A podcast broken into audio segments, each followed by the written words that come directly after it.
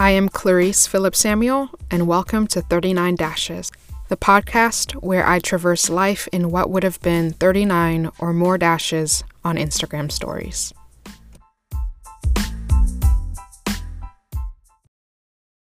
I once wrote about a love that I didn't want to talk about, so I left out most of the details. My counterparts were all submitting relationship themed writings, and I wanted to know if I could take a stab at it as well. I thought leaving out the details would make it feel relatable, like Taylor Swift, Dermot Kennedy, or whoever is your favorite pop star.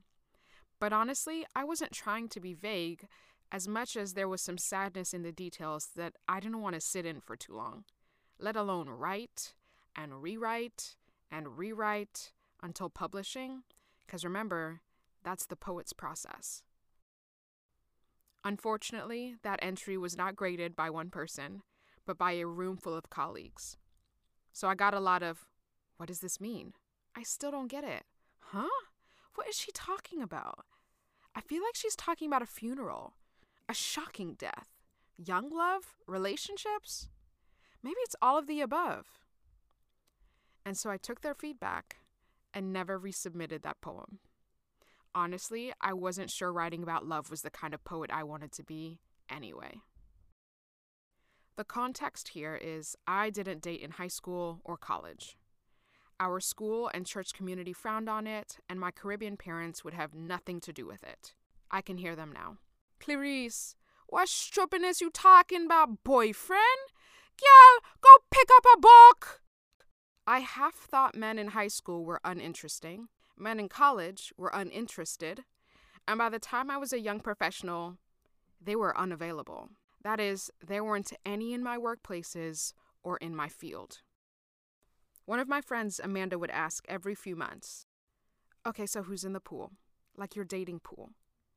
Based off of where you spend the most time?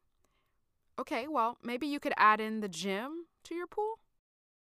No, no, girl, I'm not adding the gym to the pool. Between work, school, research, and Publix, there was no one in my pool. And after confirming there was no one, she would urge me to get online and enlarge my pool. It sounded like a grand old version of submittable. Again, you're submitting your best work to a few people and seeing everyone's requirements. Even if there's no fee at the journal, it's going to cost you something. And I hate online dating. I joined for one day and I seen what I need to see. I know what you're thinking. I met my significant other on an app slash dating site. Listen, I am impressed. I really am. But I did not. To me, online dating is a dumpster fire, and you people are dumpster divers. If you don't get burned, burned out, you may luck out and find a good find, but that doesn't change the fact that you knowingly dove into a dumpster. Maybe I'll drop an episode on my one day in the dumpster, because even those seemingly short 24 hours were too long. But before the strangest rejection, my love life had consisted of loving one boy in high school. Yes, the same time and place where we couldn't date who ultimately told me he couldn't bring a black girl home. Him getting married to someone shortly after who wasn't like me in the slightest, and me swearing to God Almighty that I would never love anyone again. Oof, I think that rejection and jadedness helped me to see through a lot of problematic or non compatible men, but eventually I was 29, and I was ready to take back what I'd said. Like, God, maybe I lied, okay? Chill out. So one day, I'm 29, it's September 13th, 2020, after 10 p.m., and I get a call from one of my best friends. She says, Clee, can I give your number to someone? No, Wes, thanks for asking, but don't give my number out. She explains how this guy was my age and single and getting professional photos taken. The photographer asked him about his love life, and he let her know it's non existent and that because of his work, he's not really dating like that. So the photographer shoots one of my best friends a message and says, Wes, are any of your friends single? I'm trying to set this guy up. To which Wes sends photos of a few people who she knows are single. and Homegirl included me in the mix. So when Homeboy saw me and said, Yeah, get me her number, nobody was shook but me. Because I didn't know this man and I didn't know I was in the mix. Wes sent me photos, the ones he took with the photographer, and I literally said, He ain't ugly. She's like, He is really not ugly at all.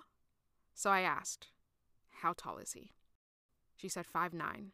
And I returned her message with all of the crying, laughing emojis and said, I'd prefer six foot or taller, but I'd be down to hang out, uh, you know, at least once. She said, Listen, I think he's worth it. You be the judge. Okay, I agree. But don't give me his number. If he wants to hang out, he'll have to reach out. And as Wes continued to send me photos, I literally text her back Stop sending photos of that man to my phone. He looks like a doctor. Oh, he is. He's an autopsy doctor, a medical examiner. September 14th, the day after, at 6 p.m., after hours of anticipation and wondering what he would even text like or be like, or if he would chop my body up and leave me in the woods with no one suspecting a medical examiner, Wes texts me and says, Autopsy guy said he absolutely wants five foot even because he's insecure about his height. I said, weird, but okay. But I wasn't okay.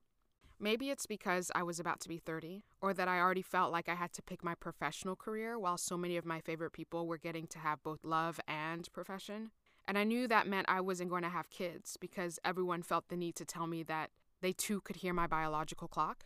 I wasn't okay because long term singleness becomes a communal problem, one that everyone feels the need to speak to. It is the glaring eyesore of a community that prompts an, oh no, one of us has not peered off.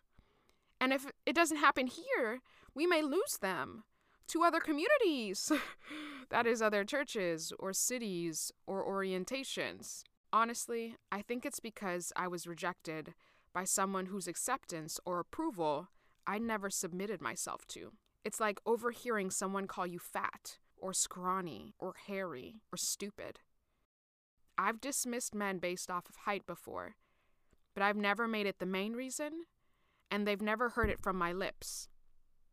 Oof, the irony.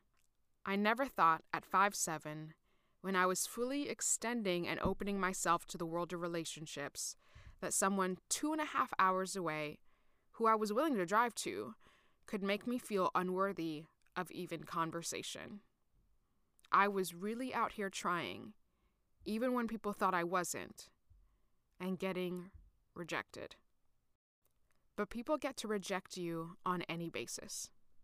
Their criteria and value system is their business. But man, can it make you feel like you don't want to talk, you don't want to write, you don't want to submit your self work to anyone, and you don't want to tell people that you have been submitting your poems.